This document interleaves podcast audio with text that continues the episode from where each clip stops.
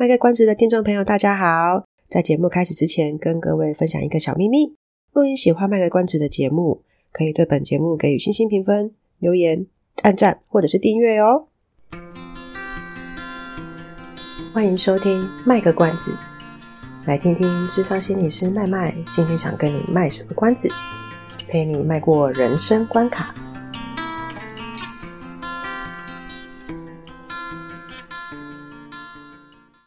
各位听众朋友，大家好，我是麦麦，欢迎收听卖个关子。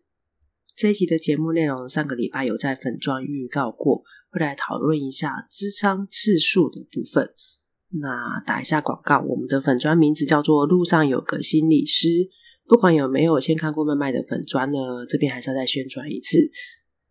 从一百一十二年的八月一日起，到一百一十三年的七月三十一日，卫福部有一个。年轻族群心理健康支持方案，它会提供台湾十五岁到三十岁的民众每个人有三次的免费咨商。不过前提呢是要到他们有签约合作的医疗院所。那有些医疗院所呢，它虽然是免费咨商，可是它会收一些挂号费啦，或是场地费。民众如果有需要的话呢，可以打电话跟合作的机构询问清楚。这边就不多讲，因为在。那个他合作机构的那个名单上面呢，都有写得很清楚，那大家就可以打电话去问。这一集的节目呢，也同场加印，加印什么呢？如果你是在高雄市的民众的话呢，呃，政府高雄市政府又提供单次的心理咨商，那高雄市政府的这个单次的心理咨商就没有限年纪，反正你是高雄市民就可以去。相关的讯息呢，一样会放到我们的资讯栏。那有兴趣或者是有需要的听众呢，你们就可以自己再点击去看。这个政策一推出呢，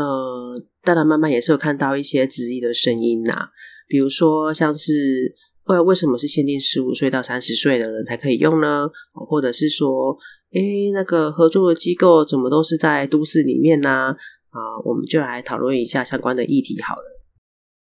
卫福部为什么要把这一次的这个？免费咨商的这个资源三次哦，不能讲免费咨商，三次的免费咨商的资源呢，限定是在十五岁到三十岁的民众的。他们的新闻稿其实有讲一点点呐、就是有解释一下。呃，一样资讯栏里面有，不过我这边口头就先带过去。就是卫福部呢，他们就有去做统计，他们觉得呢，不论是健保上这个精神科的就诊的的资料，或者是说忧郁症的盛行率。发现呢，年轻的族群的比例呢都有升高的状况。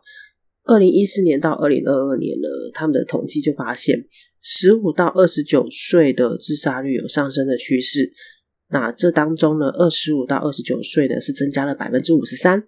二十到二十四岁呢是增加百分之九十，十五到十九岁，哇，这数据讲起来是蛮夸张的，增加了一百呃百分之一百三十七。高中生的自杀想法。是从百分之十八点七增加到百分之二十五，自杀企图呢，则是从百分之六增加到百分之九点四，百分之六点三增加到百分之九点四。然后，如果是以魏福部的魏福部的一百一十一年的死亡原因统计的话呢，它的死亡原因统计，它其实会分各各个不同年龄层去算的。一百一十一年各年龄层。自杀的死亡率呢？死亡率就是他自杀然后真的死亡。六十五岁以上的话呢，呃，是每十哎，我们不要讲那个人 有点难算。哎，比例的话。好，他拿一一一年跟一一零年来比的话呢，六十五岁以上的自杀死亡率升上升了百分之二点九，四十五到六十四岁呢，则是上升了百分之二点二，二十五到二十二十五到四十四岁呢，则是上升了九点三，哦，有点多，零到二十四岁呢，则是上升了十二点四 percent，所以这样子看来的话呢。确实，一一一年跟一一零年比，自杀死亡率在不同的年龄层都是增加的。年轻人增加的比例确实是比较高。当然，卫福就认为说啊，因为这样的原因，所以他们就把这个补助的年龄设定在十五到三十岁。呃，另外一个质疑的声音是说，呃，原民长照促进会这样的一个协会呢，他们就针对这个政策呢，他就说：“哎，你这个合作的机构大多数都是在都市地区，那相对的呢，原住民、原住民族地区，呃，或者是偏乡离岛的资源却很少。他们很用心哦，他们去统计这一次的这个卫福部这一次三次免费智商的机合作机构呢，总共有三百五十六间。”在六都当中呢，就是这三百六十五、三百五十六间里面呢，如果是在六都里面的合作机构呢，总共有两百一十七间，其实蛮多的，几乎是三分之二。三分之二是集中在六都，那这三分之二集中在六都里面的六都里面，双北又占了一百零五间，又将近一半，所以就看得出来说，哎，其实越都市的地方，可以找到的机构是越多的。呃，我有找到一篇文章，他有讲过，可是其实原住民的自杀率反而还比较高。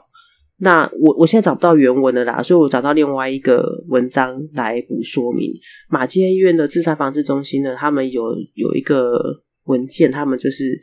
呃在厘清一些自杀迷思里面就有提到，年轻的原住民男性呢，他的自杀率的确是比一般人还高出三点五倍。那这个状况呢？哦，等一下，我想这加拿大是我在 Google 的时候找到另外资料。我在 Google 这个原住民的自杀率的时候，看到说，哎，其实加拿大也有这样的情况发生，就是他们的原住民的自杀率升是的比例是有升高的，或是比其他民族还要高的这个状况。那也难怪他们就会提出这样一个质疑嘛，就是资源怎么都放在都市里面，可是其实自杀率比较高的民族或是偏乡离岛，他们反而呃能。能够用到这资源的机会就好像不多。另外一个，我觉得这个不算是质疑的声音啦，就是这个医生，呃，他他姓李，木子李，他这位李医生呢，他他是个精神科医生，他就有提醒说，诶，这一次政府提供这个三次免费咨商的政策呢，希望社会大众可以注意的一件事情就是，并不是说去做三次咨商就可以解决。年轻人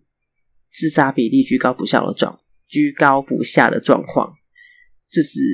不要这样的期待。有这个期待其实是很危险的。那他当然还有提到个，就是呃，如果三次之后治疗关系就中断了，那后面影响其实是更大的，就是是更对当事人是更不好的。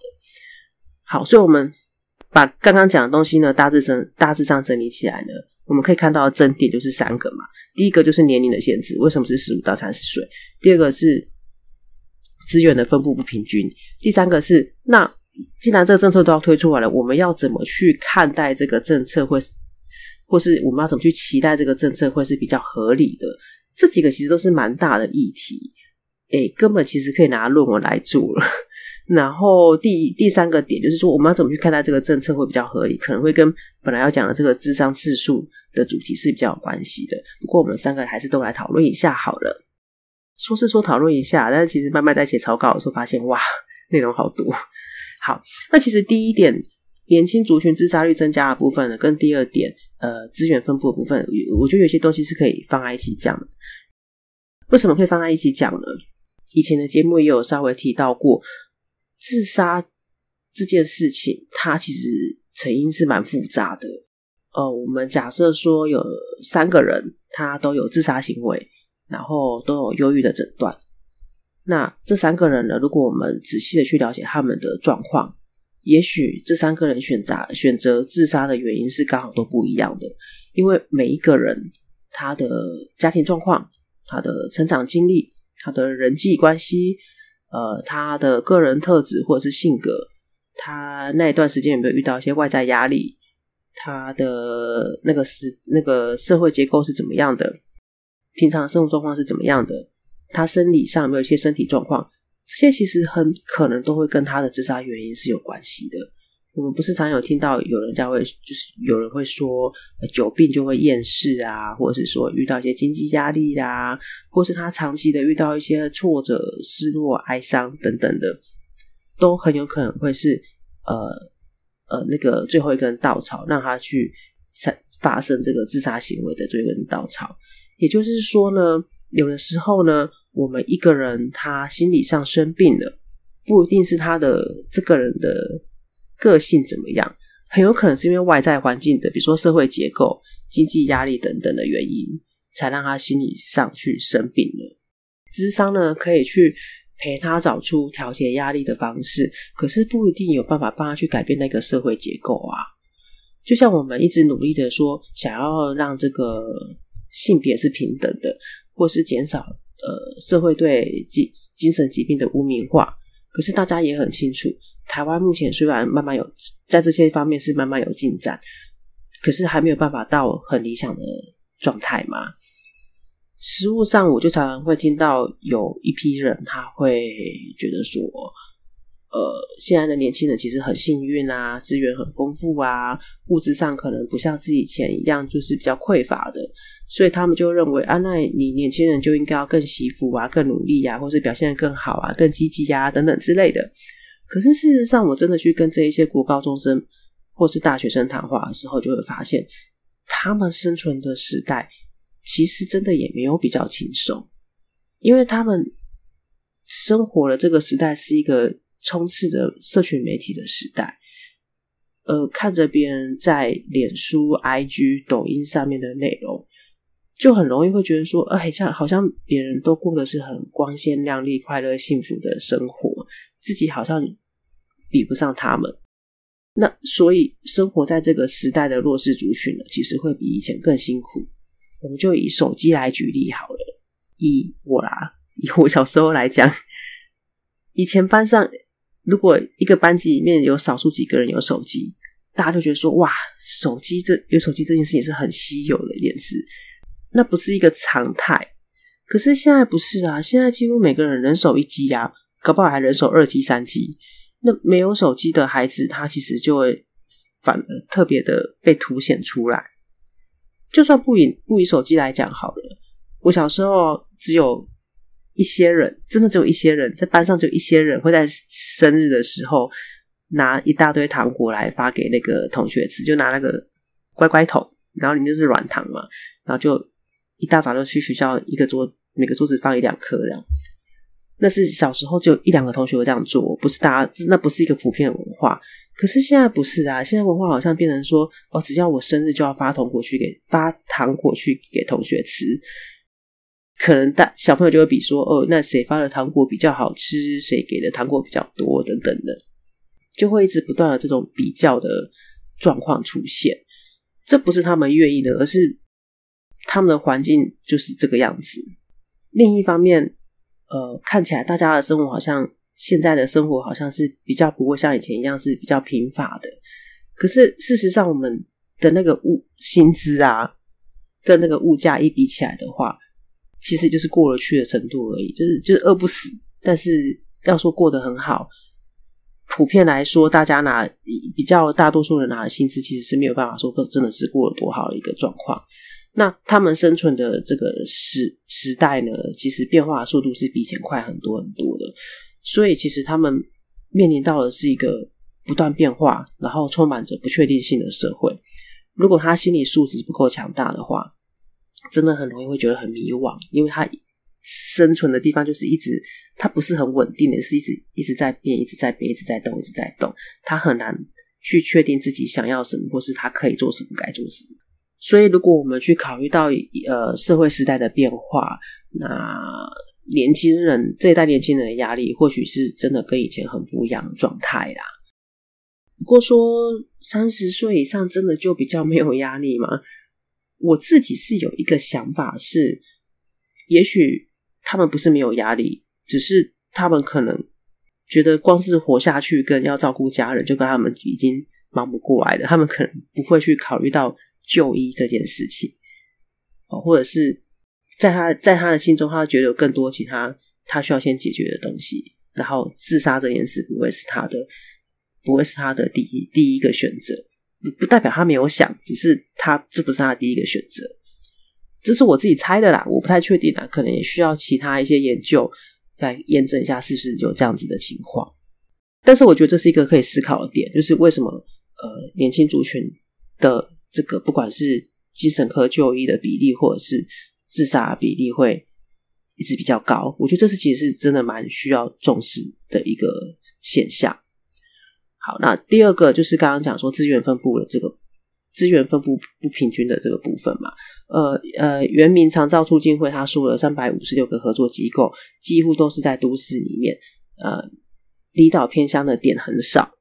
那其实撇除掉这一次卫福部这个三次免费咨商的政策，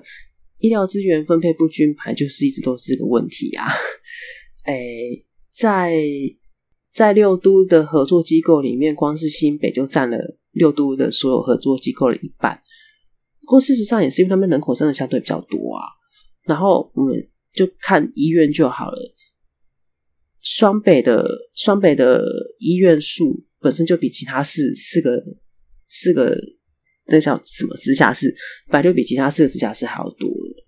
那之前麦麦其实有在看一个实境节目，就是那个诶杨贵妹、钟欣凌跟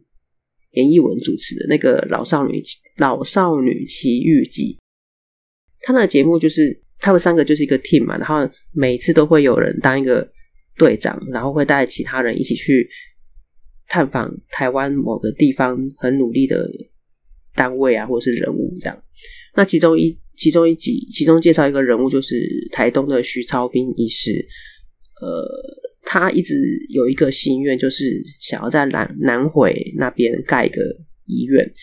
因为花莲跟台东的那个他们的地形是狭长，不是地形，他们的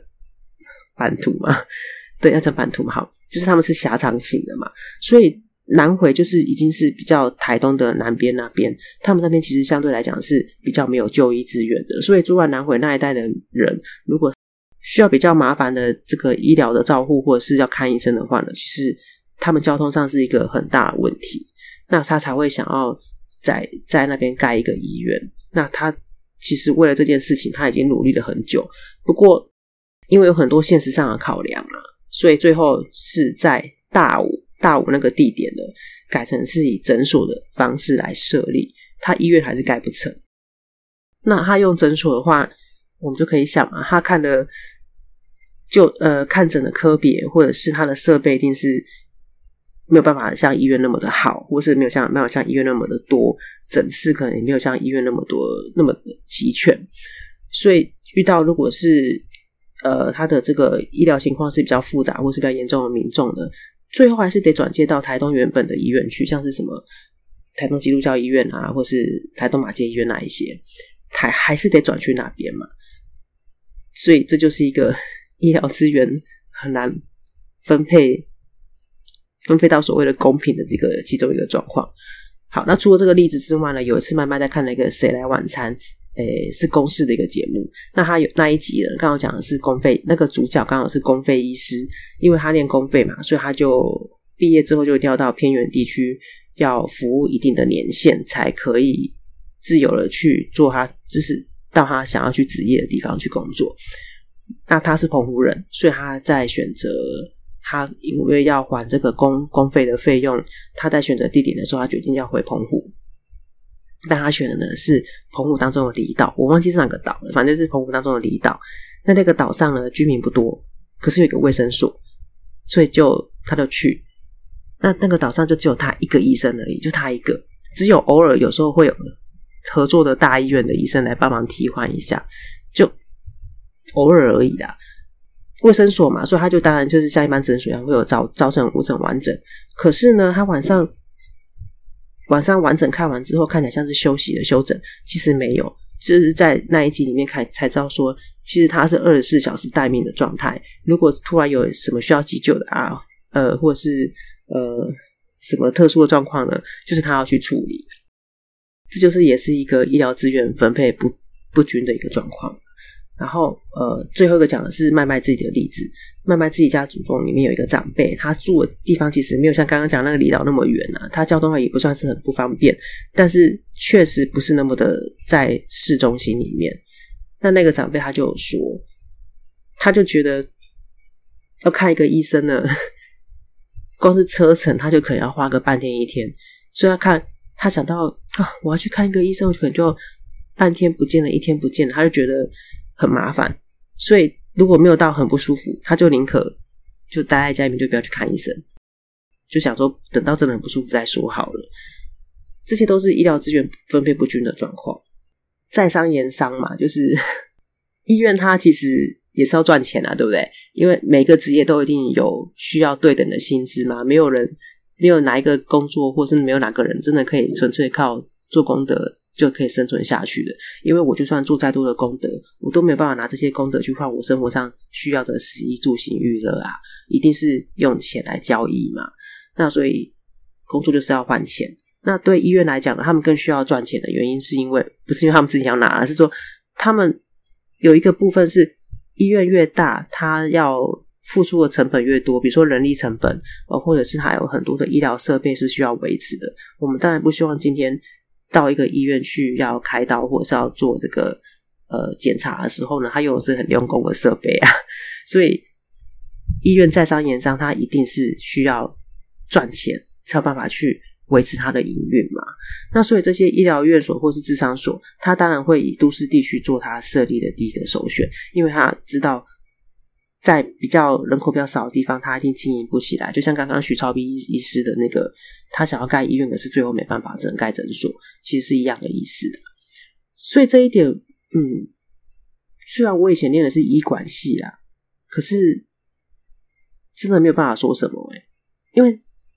站在社会福利的立场呢，好像是真的应该要去想一想，我们要怎么去减少城乡之间的这个医疗资源的差距。可是回到这个管理的层面来说的话呢，又很可以体会说，这些医疗院所，他当然会希望可以选在一个他不要亏钱的地方啊。那假如说原住民的自杀率，它确实是比较高的，我们是不是其实应该要请政府想一想，有没有什么其他的方式是更能够更及时或者更有效协助他们的，然后在第一时间先把这个自杀风险给降低下来，后续再看看有有没有什么办法把其他的资源拉进来。那这个当然就是要请我们的卫福部去想啊，因为 资源是在我们手上啊，我们一般人能够想什么？只是呃，原住民他确实有一些文化是跟我们一般平地的生活是不太一样的，所以也许在思考怎么去协助他们的时候，可能要把他们呃的文化因素是要考虑进去的。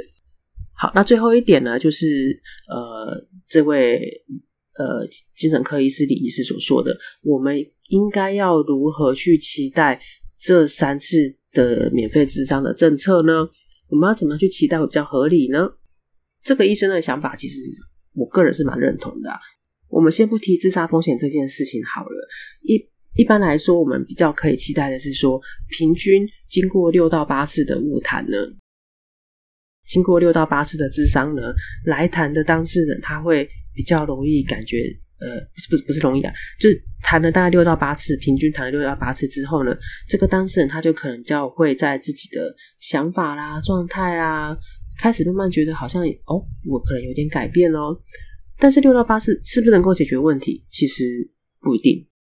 这是以前的研究发现的。所以我们可以发现，有一些大专院校，它因为呃。他们的心理师能力的关系呢，他要先设定说，我们的只能给学生谈六到八次，然后再看这个学生的状况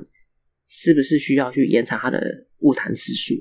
所以这六到八次为什么通常很多咨商所或是大大专会有这个数数字，其实这样这样子来的。那自杀跟忧郁，它的情况是更复杂的嘛？我们刚刚有讲，它成因是很多元的，不是那么单一的。如果说平均六到八次的谈话，只能让稍微的让一般议题的当事人有一些觉得好像有一点点不一样的话，我们当然不太可能会去期待说谈个六到八次对自杀或是忧郁的呃个案了，就能够让他不再自杀、不再忧郁。如果不会去期待六到八次可以解决他的状况的话，就更不可能去期待三次就可以解决他的情况嘛。那如果这样子的话，是不是就会好奇说，那为什么卫福不要？卫福部要设定说，我只给你三次的免费的这个心理智商的费用的补助，其实我也不知道。那呃，不过因为每一家医疗院所它设定的智商费用其实是不一样的啦。呃，如果以网络上查得到的，可能一小时一千五、一千八、两千、两千以上都有。那三次的误谈费呢，可能至少也有四千五到四千八，至少啊，应该有这样子的价码。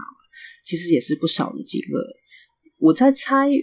卫福部的用意可能是希望说，透过这样子的补助，可以让民众比较有意愿先去试试看咨商，然后在这三次的这个体验之后呢，他会他会比较有心理准备去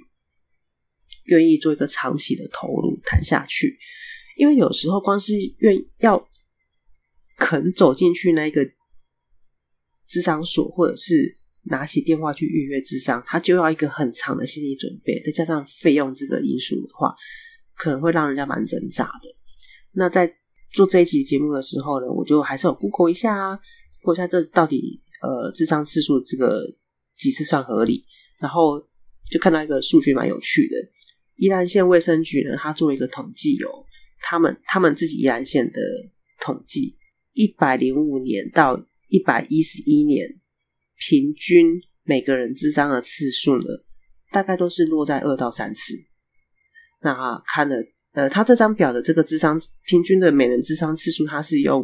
呃智商人次除以智商人数，所以是平均的概念嘛。那当然，当然这当中可能也有人谈了一次就 drop out，就是中途就退出了。也许有的人谈了很久，所以平均下来就是两三次。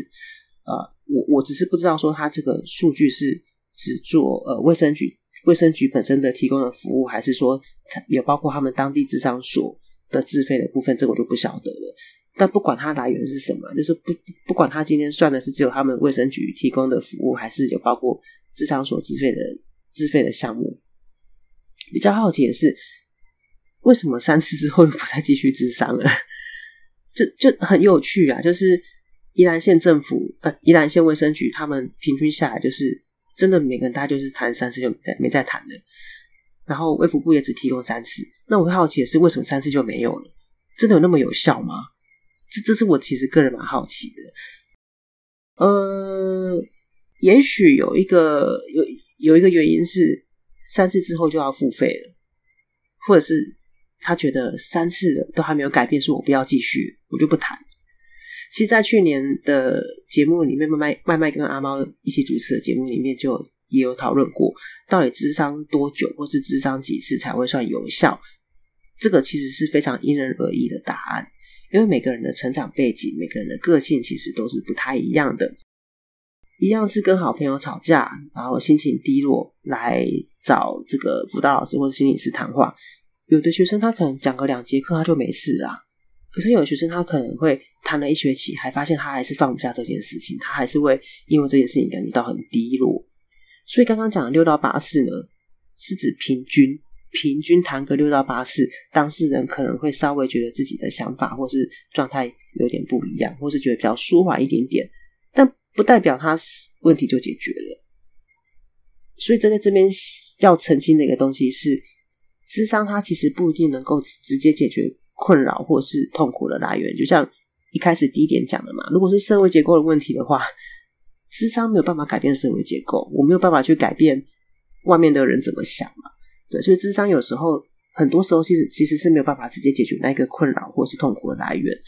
那他可以做的事情是，我们去帮助来谈的人找到适合他的方式去调试压力，或是让他有个。有个有有有很多方法去度过他的困难的时期。那另外另外一个要澄清的是，改变它是需要时间的，需要耐心等待。呃，可能不是说三次六次的咨商就可以做到一个改变的效果。我们这样去试想好了，坊间有个传说，建立一个习惯需要二十一天，要二十一天才能建立一个习惯哦。那我们咨商通常是一一周谈一个小时嘛，以这样的比例来算的话，我们要做到改变，是不是有可能要谈到二十一周，才有可能感觉到我们开始在改变？那二十一周算下来，其实就是五个月，所以不太可能三次、六次、八次就会觉得啊，我今天来咨商，我就觉得我我已经有改变了。这样子的期待其实是比较高标了一点。对于这次卫福部的政策，其实我自己是真的蛮蛮蛮多好奇的啦。嗯，三次的三次的免费，那三次之后有多少人会继续谈？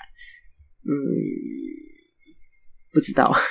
那假如谈了三次之后就中断的话，对个案的影响会是什么？这个其实我跟李医师的概念就是，大家自己看资讯栏，我我把那个新闻链接放上去。我跟李医师的概念其实是比较像的。三次之后，如果他就中断了，对这个个案会不会其实造成的是更大的伤害？我不太确定。但我们也要谴责这个政策的意思，我只是觉得这个是需要去思考的。呃，如果有想要使用这项服务的听众，就是你刚好是在十五到三十岁的话，我我其实蛮建议你们先帮自己做好一个准备，就是先不要去期待。刚刚刚刚刚刚慢慢讲一大堆，应该听得出来了。先不要去期待说自己谈了三次就好像一定可以变成什么样子，因为三次真的太短了，太太太太少了。当然，今天本身要去做智商这件事情的，我们本来就是可以期待说，我智商完之后。我我可以有什么样的不一样？我有一个目标，我可以达到那个目标，这些是可以的。但是不用急着设定说，我谈了几次就要什么结果，就这个就可以不用了。呃，而是可以去好好利用这三次补助的机会，去体验一下智商的感觉。呃，有一批人是因为他觉得费用的关系，他会觉得不太容易，不不不太有意愿去投入在这个智商的这个体验嘛。但是有些人是因为他不知道智商在干嘛。所以他会有一点嗯担心，所以如果有刚好有在思考说，哎，有既然有这个机会想去试试看的人的话呢，我慢慢蛮建议就是可以利用这三次机会好好体验一下智商的感觉是什么。发现说，哎，其实谈了三次，好像智商也不是那么可怕，不是那么神秘，不是那么的呃虚无缥缈，它其实是可能呃在某程度上是可以帮助自己的。那就不会蛮鼓励你们，三次的补助用完之后呢，还是可以继续去继续智商下去，然后去找到一些呃方法来帮助自己做到一些一直很想要做到的改变。那这一期其实可能讲的有点有点无聊，或是有点硬啊，就是